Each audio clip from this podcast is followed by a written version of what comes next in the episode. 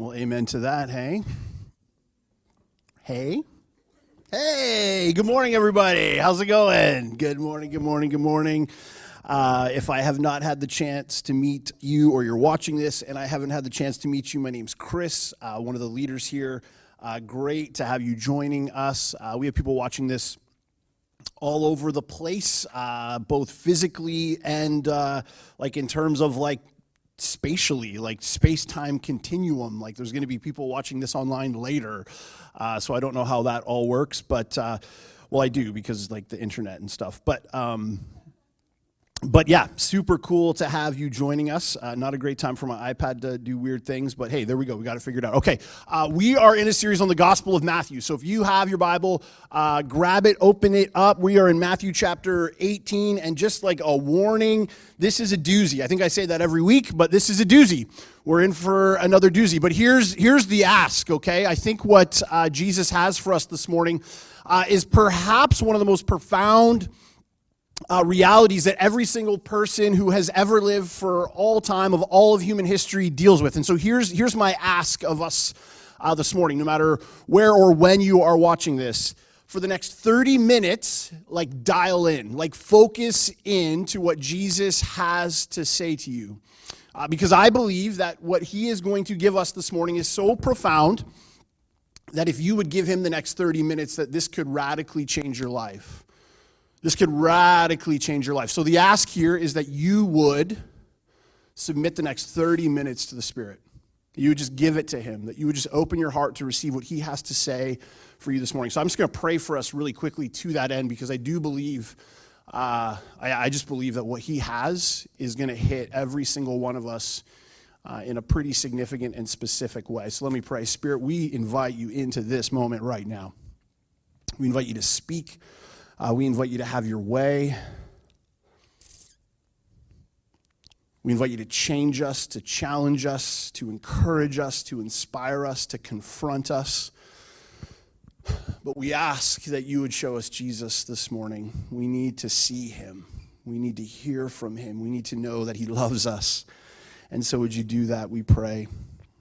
And all God's children said, Amen, amen, amen. Okay, here we go. Let's get right into this because I got a lot of ground to cover. Matthew chapter 18, picking up in verse 21. Uh, here is what Matthew records. He says this Then Peter came to Jesus and asked a question. he asked this question Lord, how many times shall I forgive my brother or my sister who sins against me? And then he asks a follow up question up to seven times. So let me just stop there because it seems like this question's coming out of thin air, but it's not actually coming out of thin air. If you've been tracking with us week after week, you know that last week Jesus spent quite a bit of time unpacking how we are to deal with one another when we sin against each other. He spent a ton of time talking about how the church is supposed to uh, interact around this issue of sin or transgression within the church. So if your brother or sister sins against you, what are you supposed to do? And actually, all of Matthew chapter 18 has been Jesus unpacking for us through many parables what life looks like in the kingdom.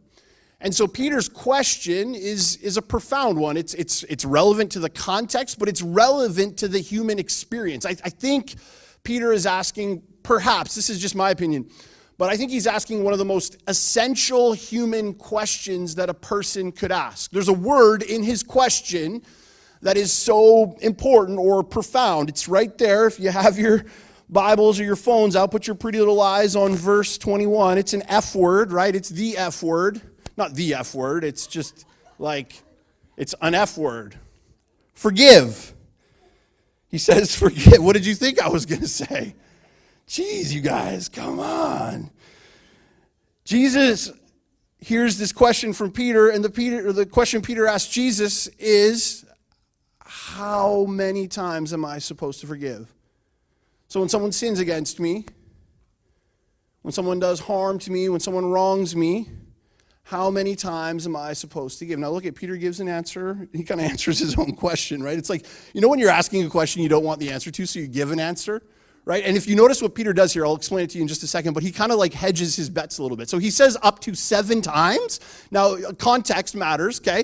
So in the Jewish community of which Peter was a part of, the rabbis had this kind of tradition around the issue of forgiveness where, where it was commonly understood that you were to forgive up to three times. So if someone wronged you, you know, it was like kind of like three strikes you're out, and then on the fourth time, you don't have to forgive anymore. So, so Peter comes here and he's like, I'm a little bit better than the rabbis, right? I'm not saying three times, I'm saying seven times. Like, look at me, Jesus, aren't I good? Isn't seven a good number? And it's easy to look at Peter, as we often do when we go through the gospel accounts of the life and ministry of Jesus, and think of Peter as somebody who's like, oh, come on, you never get it right. But the reality is, when it comes to forgiveness, this is often how we think through the idea of forgiveness. I will forgive you, but there's a limit to my forgiveness. There's a limit to the number of times I'm going to forgive you, and there's a limit to the acts you can do that I will actually forgive. Like there's I have these imaginary lines somewhere. I don't know what they are. I don't know where they are. I don't know how many times I'm, I'm going to forgive, but there are limits to the amount of forgiveness that I am willing to offer you. And again, I think this is the most basic or essential human question. Here's why because if you have a pulse right now, if you are breathing right now, then you need to forgive. You need to forgive and you need to be forgiven. It is impossible to get through life like a normal good day without needing to under without without having to uh, forgive somebody without having a, a, firm grasp on this issue. And, and i want you to think through your life right now in just like a two second snapshot and think of how many times you have needed to be forgiven and it wasn't granted to you and I want you to think of how many times you have needed to issue forgiveness, both big and small, and you're holding it back. You're refusing to give it, you're holding on to it. Uh, the question that Peter is asking Jesus here is the most fundamental human question. And look at what Jesus says, does what he always does. He kind of blows up our categories. Look at what he says. Verse 22 Jesus answered, I tell you, not seven times, but 77 times. Some of your translations will say uh, 70 times seven. You know, is Jesus saying to Peter, well, not seven times, but 70 times. And once it gets to the 71st time, or not seven times, but 490 times, once it gets to the 491st time, then you're done? You've hit your limit? Of course not. Jesus, as he often has done and is doing here again, is using a hyperbole to make a point. What Jesus is saying here, and don't miss this because it's really important, and this is why Martyn Lloyd-Jones, he calls uh, forgiveness the biggest problem in the universe.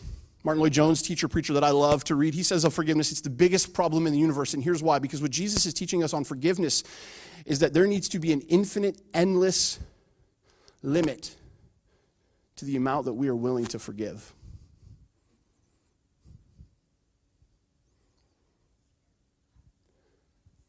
an infinite, endless, limitless amount of forgiveness. I don't like that very much. Me neither. So Peter comes to Jesus and he says seven times. Is that like that's good number, right? Like that's a lot if you think about it right? If you've been hurt by a person seven times and you're still willing to engage them in relationship, like by cultural standards, you're a pretty gracious, forgiving person. And Jesus comes and says, Peter, seven times, what are you talking about? Seven times will ruin you. If you set a limit of seven, it's going to ruin you. If you're, Peter's married, you can't get through breakfast if you're married without having to forgive seven times.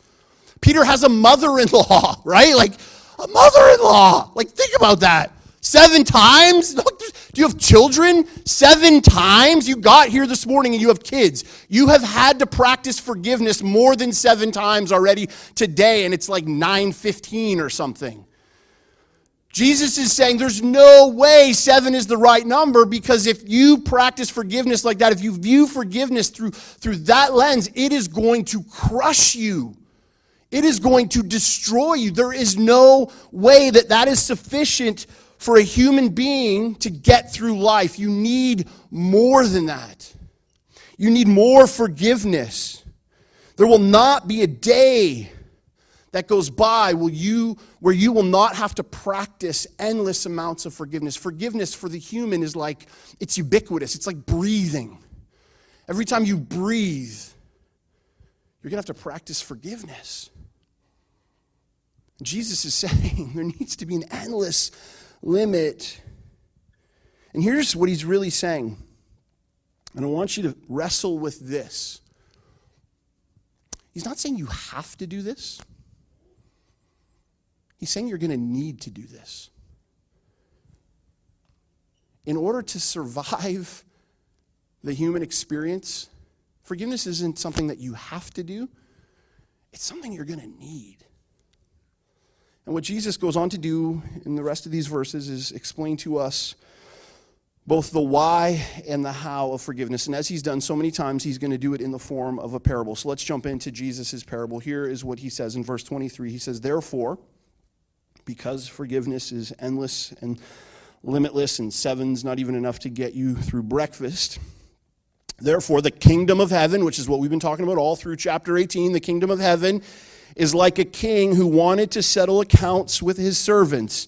And he began, uh, he began a settlement sorry, he began the settlement, and a man who owed him 10,000 bags of gold was brought to him. Now, 10,000 bags of gold doesn't land very, um, it doesn't mean much to us. This is the equivalent of 40 years of salary. Some commentators have gone so far as to say this is the equivalent, modern day equivalent of $4 billion. Don't miss Jesus' point here.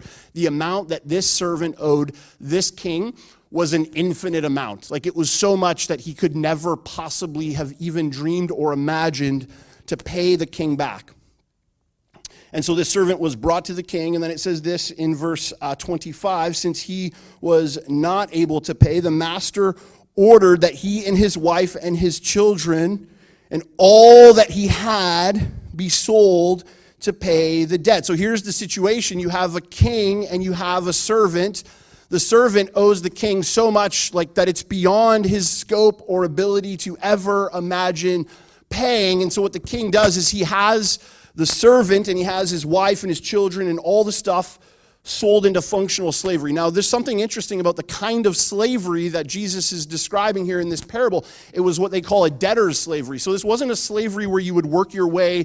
Uh, oftentimes, what would happen is you owed somebody money, you'd get sold into slavery, and then you would work off your, your debt until you could pay it back, and then you would be free. This was a debtor's slavery, meaning there was no end to the, to the slavery that this family was going to be put through because that's how big the debt was. The debt was massive, it was beyond comprehension. It was not something that could ever possibly be paid back. Functionally, it was an eternal debt and it was an eternal punishment that they were going to have to pay. Now, don't miss what Jesus is doing here, right? He's telling us a parable, and what is he talking about? He's talking about our relationship with him. He's talking about our standing, the human condition, the human standing before God, that He is king and we are servant. We have an infinite debt that we owe the king, and we deserve what this servant deserves uh, the way that the Bible frames up the human condition is uh, through this lens of what, what the scriptures call sin. That our sin is like a debt. And this is kind of the language that the Apostle Paul uses many times to the New, New Testament that, that our sin is like a debt that is owed to God, but it's a debt that we could never pay. It's, it's not some money that we owe to a king, but it's, a, it's an eternal debt owed to an eternal king that requires an eternal consequence and there's nothing we can do about it. There's no amount of work that we could do to pay off the debt that we owe the king. This, this is why Martyn Lloyd-Jones calls forgiveness the most significant, the most important question, the most fundamental reality of the universe, because deep in our souls, there's this nagging reality that we have a debt that needs to be forgiven, and God is the only one who could possibly forgive it. And some of us hear this description by Jesus of the human condition, and we, and we think, and we think this is a little excessive. Uh, when we think of the human condition, we don't often think of humanity as, as rotten to the core. Nobody likes to talk about humanity as rotten to the core, right? When we, when we talk to our kids, we're not like, you're a dirty, rotten sinner, rotten to the core. We're like, no, you're a snowflake. You're one of a kind. You're unique and special. Nobody's like you. But we've, we've kind of grown up in this Western secular mindset, kind of post enlightenment. And what's, what the fruit of that is, is that we are the solution to every problem. We are the ones who can save ourselves. Our family watched a movie last week. It's an older movie. If you haven't watched it yet, totally recommend it. It's a movie Interstellar. Kind of dystopian reality, world's coming to an end. Who's going to save the world? We are.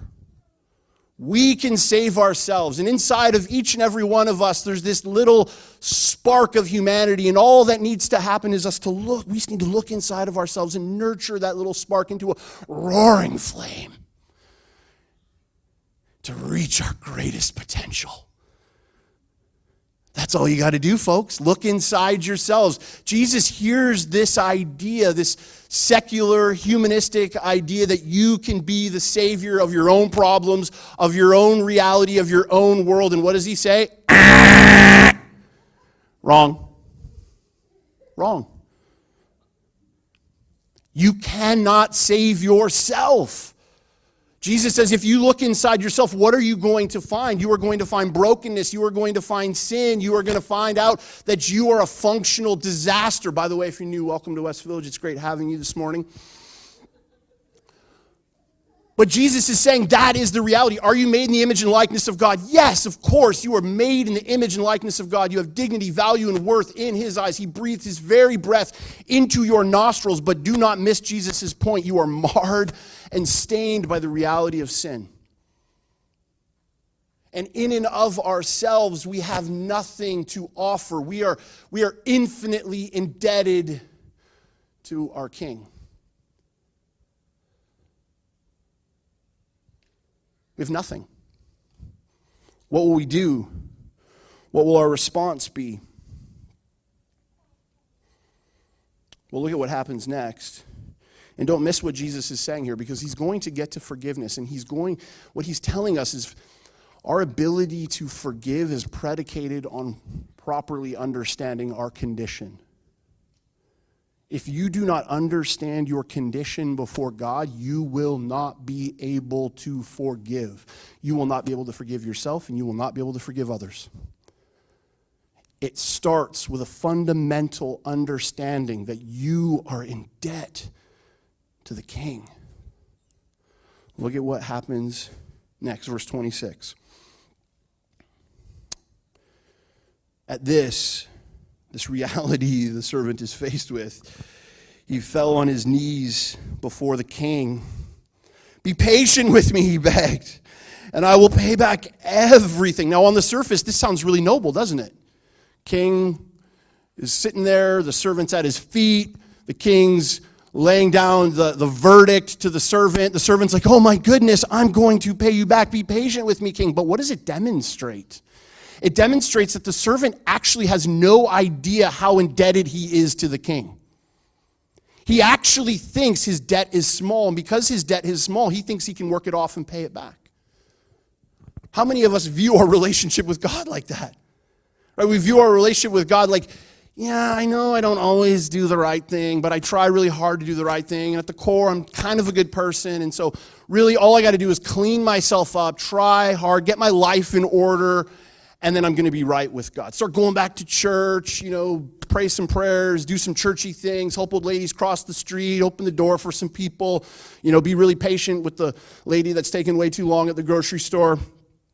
And then I'm good. I'm good. Here's the problem with that view of your relationship with God you don't understand the fundamental issue. You don't understand that at the core, there is a brokenness that exists that needs to be reconciled, and you can't actually pay it back. And look at what happens next. Verse 27 the servant's master took pity on him, and he canceled the debt and let him go. The servant's master took pity on him and he canceled the debt and let him go. It's unbelievable. The king looks at the servant who owes him everything, can't pay him back even a fraction of what he owes. And the king has pity and he forgives him. He says, all right, you can go. you can go. The word gospel, literally translated, means good news. And it's, it's this idea of a proclamation, a, a proclamation of truth that is, dis, is just kind of called out over a group of people. It's, not a uni- it's actually not a uniquely Christian word. Uh, it was a word that was used by kings and emperors and, and rulers. And when they would win a victory, they would send back somebody to the capital to proclaim a gospel, a good news declaration over a group of people. Hey, we won the war. Hey, victory is ours. These people didn't fight in the victory, but they, they get to experience and enjoy the reality of the victory that was won for them on their behalf. What's happening here in verse 27 is a proclamation is made over the servant by the king, a good news proclamation, a picture of the grace of God. This servant experiences the mercy, something that, that he didn't deserve was granted to him. The grace was given to him. Now, I want you to imagine for a second you're this servant. Uh, imagine what it feels like to walk out of that room and to be walking home to your family.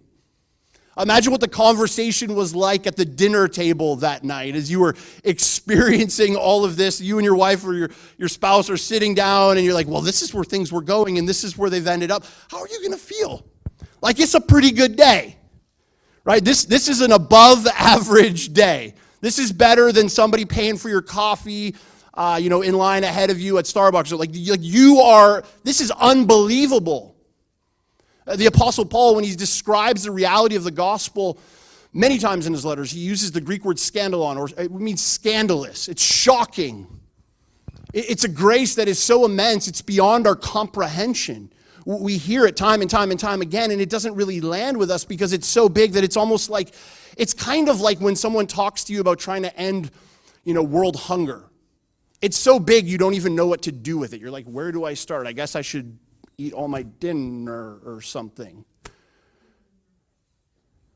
Because I don't even know what else to do. Because it's so big that I can't connect with it. The grace of God is so big that sometimes we have a hard time even wrapping our minds and hearts around the significance of what we've experienced. And that's why Jesus tells this parable, because I want you to imagine what it would have been like to be the servant. Imagine what he would have felt. Jesus is saying that's your reality. That God's grace is for you, His forgiveness is for you, His mercy is for you, that you had a debt that was infinite, you couldn't pay it, and the King grants you His grace. If you think about our culture, the moment that we find ourselves in, but really this isn't unique to our moment, right? Circumstances change, but the problems are all the same. People are all the same at the core of who we are. There's this reality that we are living in. We're, we are such a graceless people. You think about the, the, the conversation, the political commentary and conversation that we're having. You think about the way we interact with one another on social media, the way that we just talk in general about one another, to one another. There's this reality where we live as if we are an impoverished people when it comes to forgiveness and grace. Do you know why that is?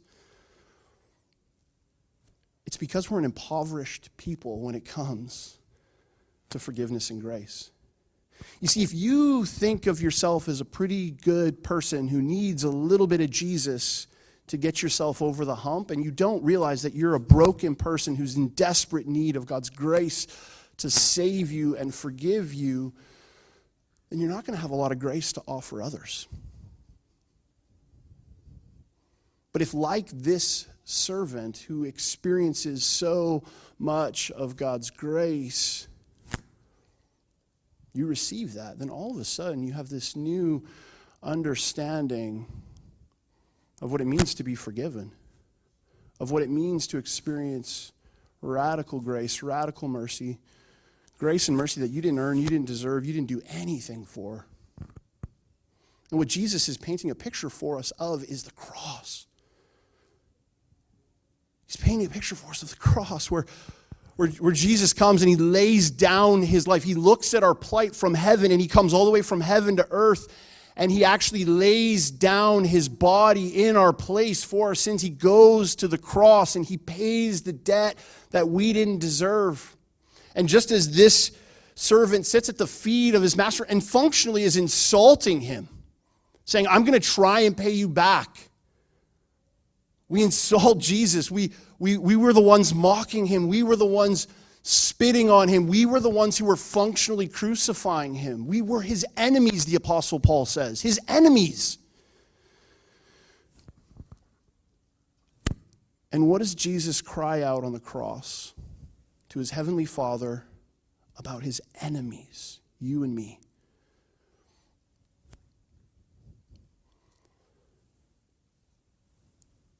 Father, forgive them. Forgive them. They don't know what they're doing. And then, right before he breathes his last breath,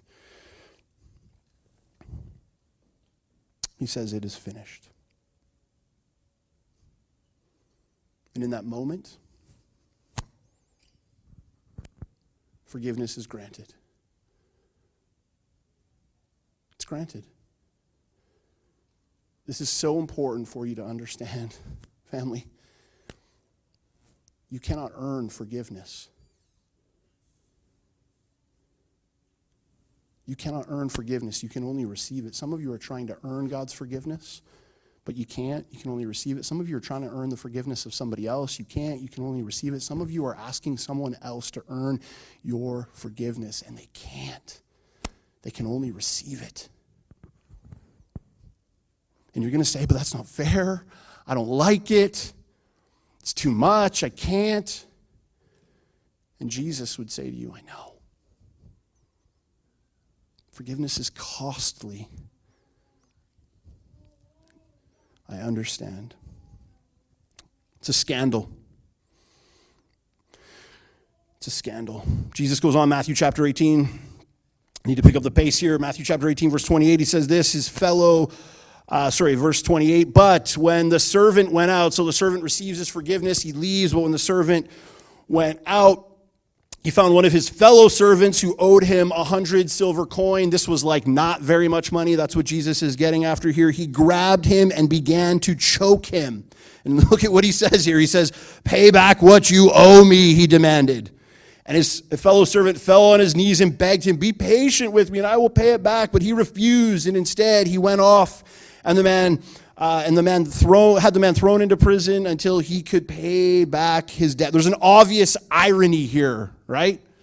You have a servant who's received so much forgiveness from a king. He encounters another servant who, whose debt is so much smaller than the one that he's already been forgiven for. And he's unwilling to issue the same forgiveness that he was given, even a small amount of that forgiveness. In that moment, Think about this with me for a second. In the moment, the servant that received the forgiveness from the king, he understands that there is a great costliness to forgiveness. That while it can't be earned, the person that has to issue it and grant it, it costs them something. It costs Jesus his life, and when we issue forgiveness to another person, there's a cost to it. Notice what the, the one the forgiven servant did to the, the, the servant who had the lesser debt. What does he do? He grabs him by the throat to choke him. Why does he do that? Because he owes him something.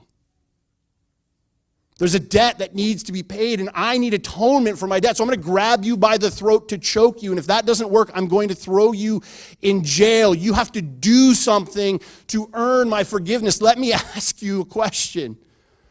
How many of you right now are grabbing somebody by the throat, or you want to, and you might not be doing it physically, but you're doing it in your heart, and you're holding on to them? Choking them, trying to get back what they owe you. How many of you have somebody in prison right now and you're holding them there hostage until they can pay back what they owe you?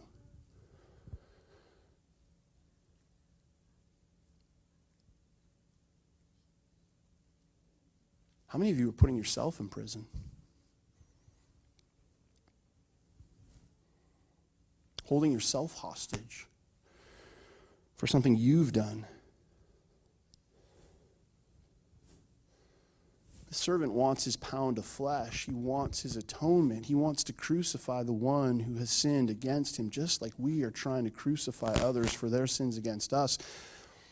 And some of us, we're crucifying ourselves. And what Jesus is saying is this unforgiveness, it will ruin your soul. Because here's the deeply ironic thing you think you're punishing them. Do you know who you're actually punishing? Yourself. Because not a day goes by that you don't think about it. You don't think about him. You don't think about her. You don't think about it. You're enslaved to it. I've sat in my office with people in their 50s whose parents are dead. They're dead. And they won't forgive. And from the grave, their parents still have them in prison.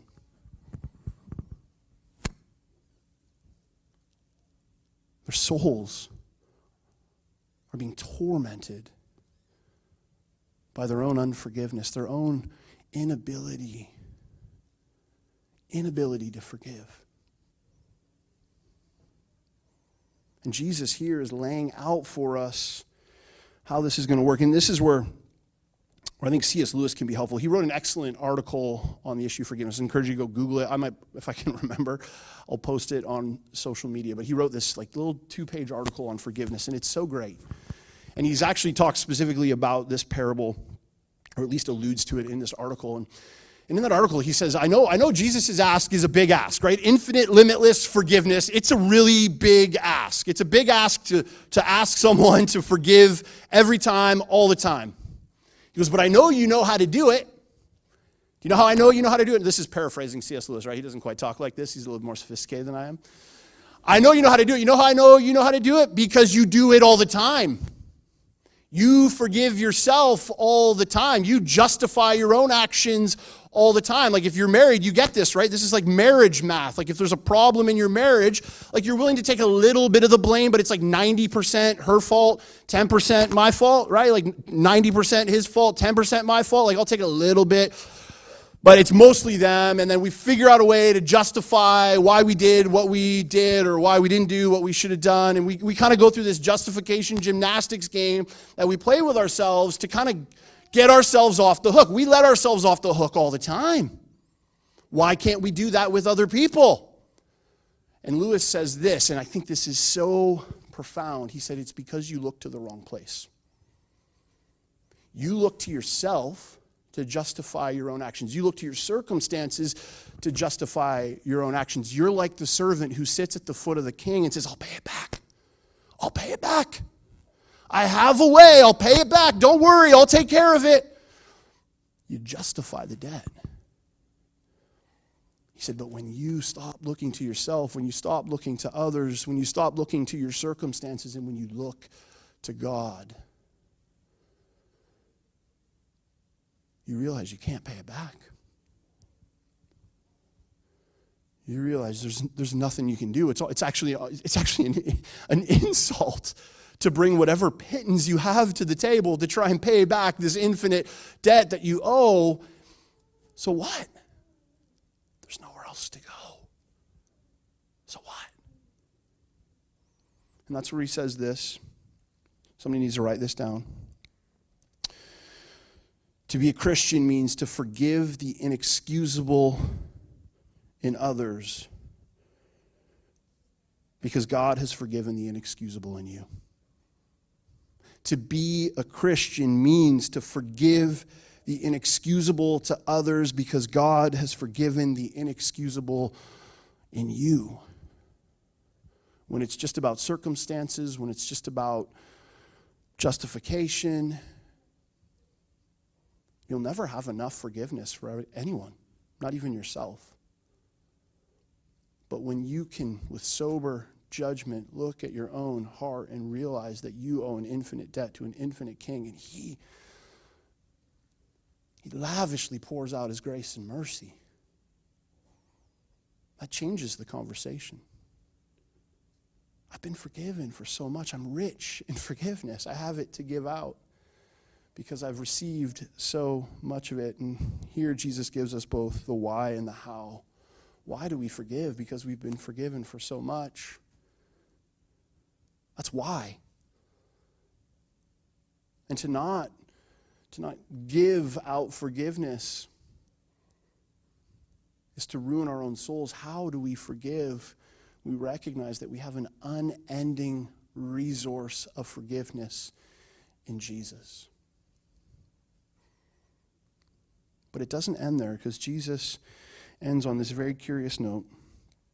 Picking up in verse 31, when the other servant saw what had happened, other servants, sorry, saw what had happened, they were outraged and went and told their master everything. Verse 32, then the master called the servant in. You wicked servant, he said.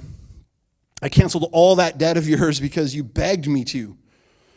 Shouldn't you have had mercy on your fellow servant just as I had on you? You've been forgiven for much. Shouldn't you forgive?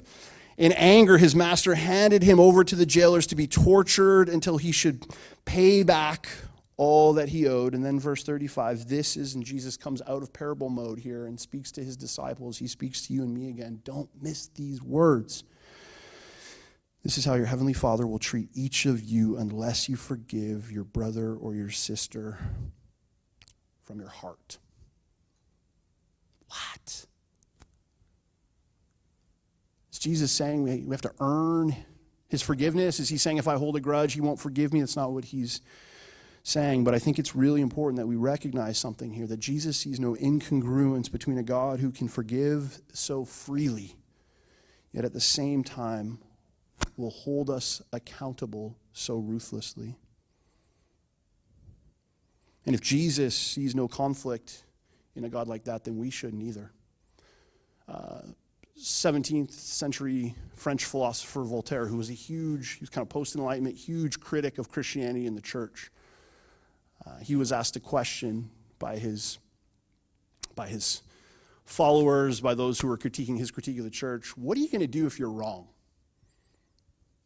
You're going to get to heaven one day, right? You're wrong about all your critiques of Jesus and all critiques of the church and religion, and all that. You're going to get there. You're going to stand before God. Here's Voltaire's answer. Well, he has to forgive me. That's his job. And I think some of us have that idea of God's grace. He has to forgive me. That's his job. He has no other option. I prayed a prayer when I was six. I went to summer camp. I go to church. He has to forgive me. That's his job, not according to Jesus. Not according to Jesus. What Jesus is saying here is that if you are unwilling to forgive, then you're just like the servant in the parable. And what was the core problem for the servant in the parable? He didn't understand his debt. Because he didn't understand his debt, he couldn't receive the grace of God. There was no room for it. He was a good person. He went to church on Sunday. I went to Christian school. I went to summer camp. There's no room for God's grace. Matthew chapter 18, the very beginning, Jesus' disciples asked him a question Who is the greatest in the kingdom of heaven? And he says, In order to enter the kingdom of heaven, you must change or become like one of these little ones, like a little child someone who recognizes their utter need for God. And what Jesus is saying here is that is how we forgive. That is why and that is how we forgive. When we recognize that we have been forgiven for the inexcusable. And we have forgiveness to grant to others.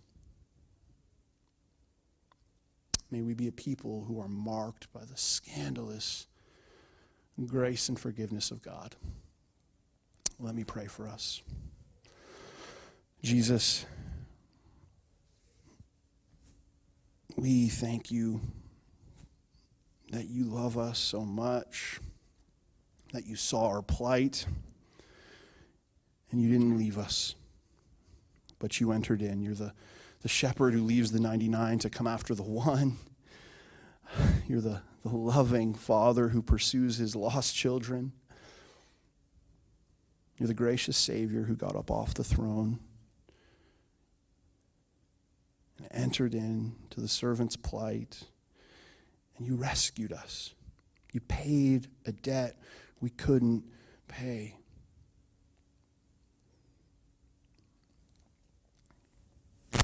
We have been forgiven for so much, and I just pray that right now in this moment, Spirit of God, you would heal the wounds.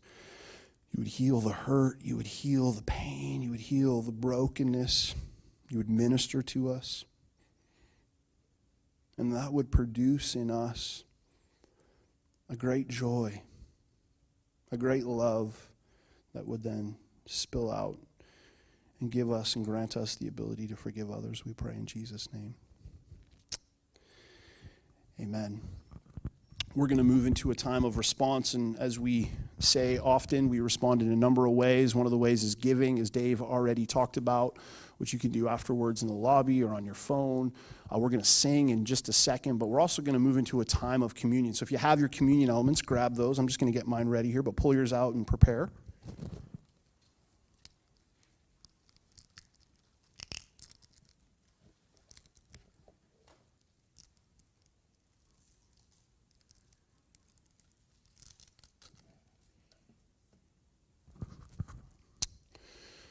Um, as I was preparing for, for this moment, I was trying to think of an analogy that might be helpful. And I want you to imagine as we come to the table that your, your forgiveness reality is like a bucket. Uh, and the more full that your bucket is of forgiveness, the more forgiveness you are then able to dole out. And if in your mind, this going back to the parable, in your mind, if the amount of forgiveness that you need to receive from God is a small amount, then you have very little forgiveness in your bucket to dole out. But if in your mind, the amount of forgiveness you have to receive from God is an immense amount, like it's, it's a vast amount, like it's, it's an unending amount, then, then what's going to happen is your bucket is going to be it's going to be overflowing. It's going to constantly be gushing with forgiveness. Water is just going to be pouring out. The water of grace is going to be coming and coming and coming and coming. As we come to the, the table, the communion table, Jesus uses an analogy of actually taking him in. To, to use the analogy of a bucket, we're, we're about to be filled up filled up with the actual person and work of Jesus in this moment. This is a symbolic moment where we get to experience in a tangible way the grace of God. And so, as you come to the table this morning, here's, here's the ask it's that you would just take a moment to humble yourself, reflect on your own sin and receive an overwhelming amount of God's forgiveness, that your bucket would be full. So, just as Jesus instructed us, take this wafer, which represents the body of Christ, and eat in remembrance of him.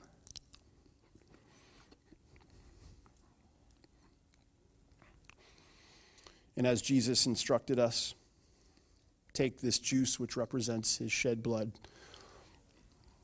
shed for the forgiveness of our sins, the Apostle Paul says. The forgiveness of our sins. Drink in remembrance of him. Lord Jesus, we thank you that you have an, an endless amount of forgiveness. Pour it into our hearts right now, we pray. In Jesus' name.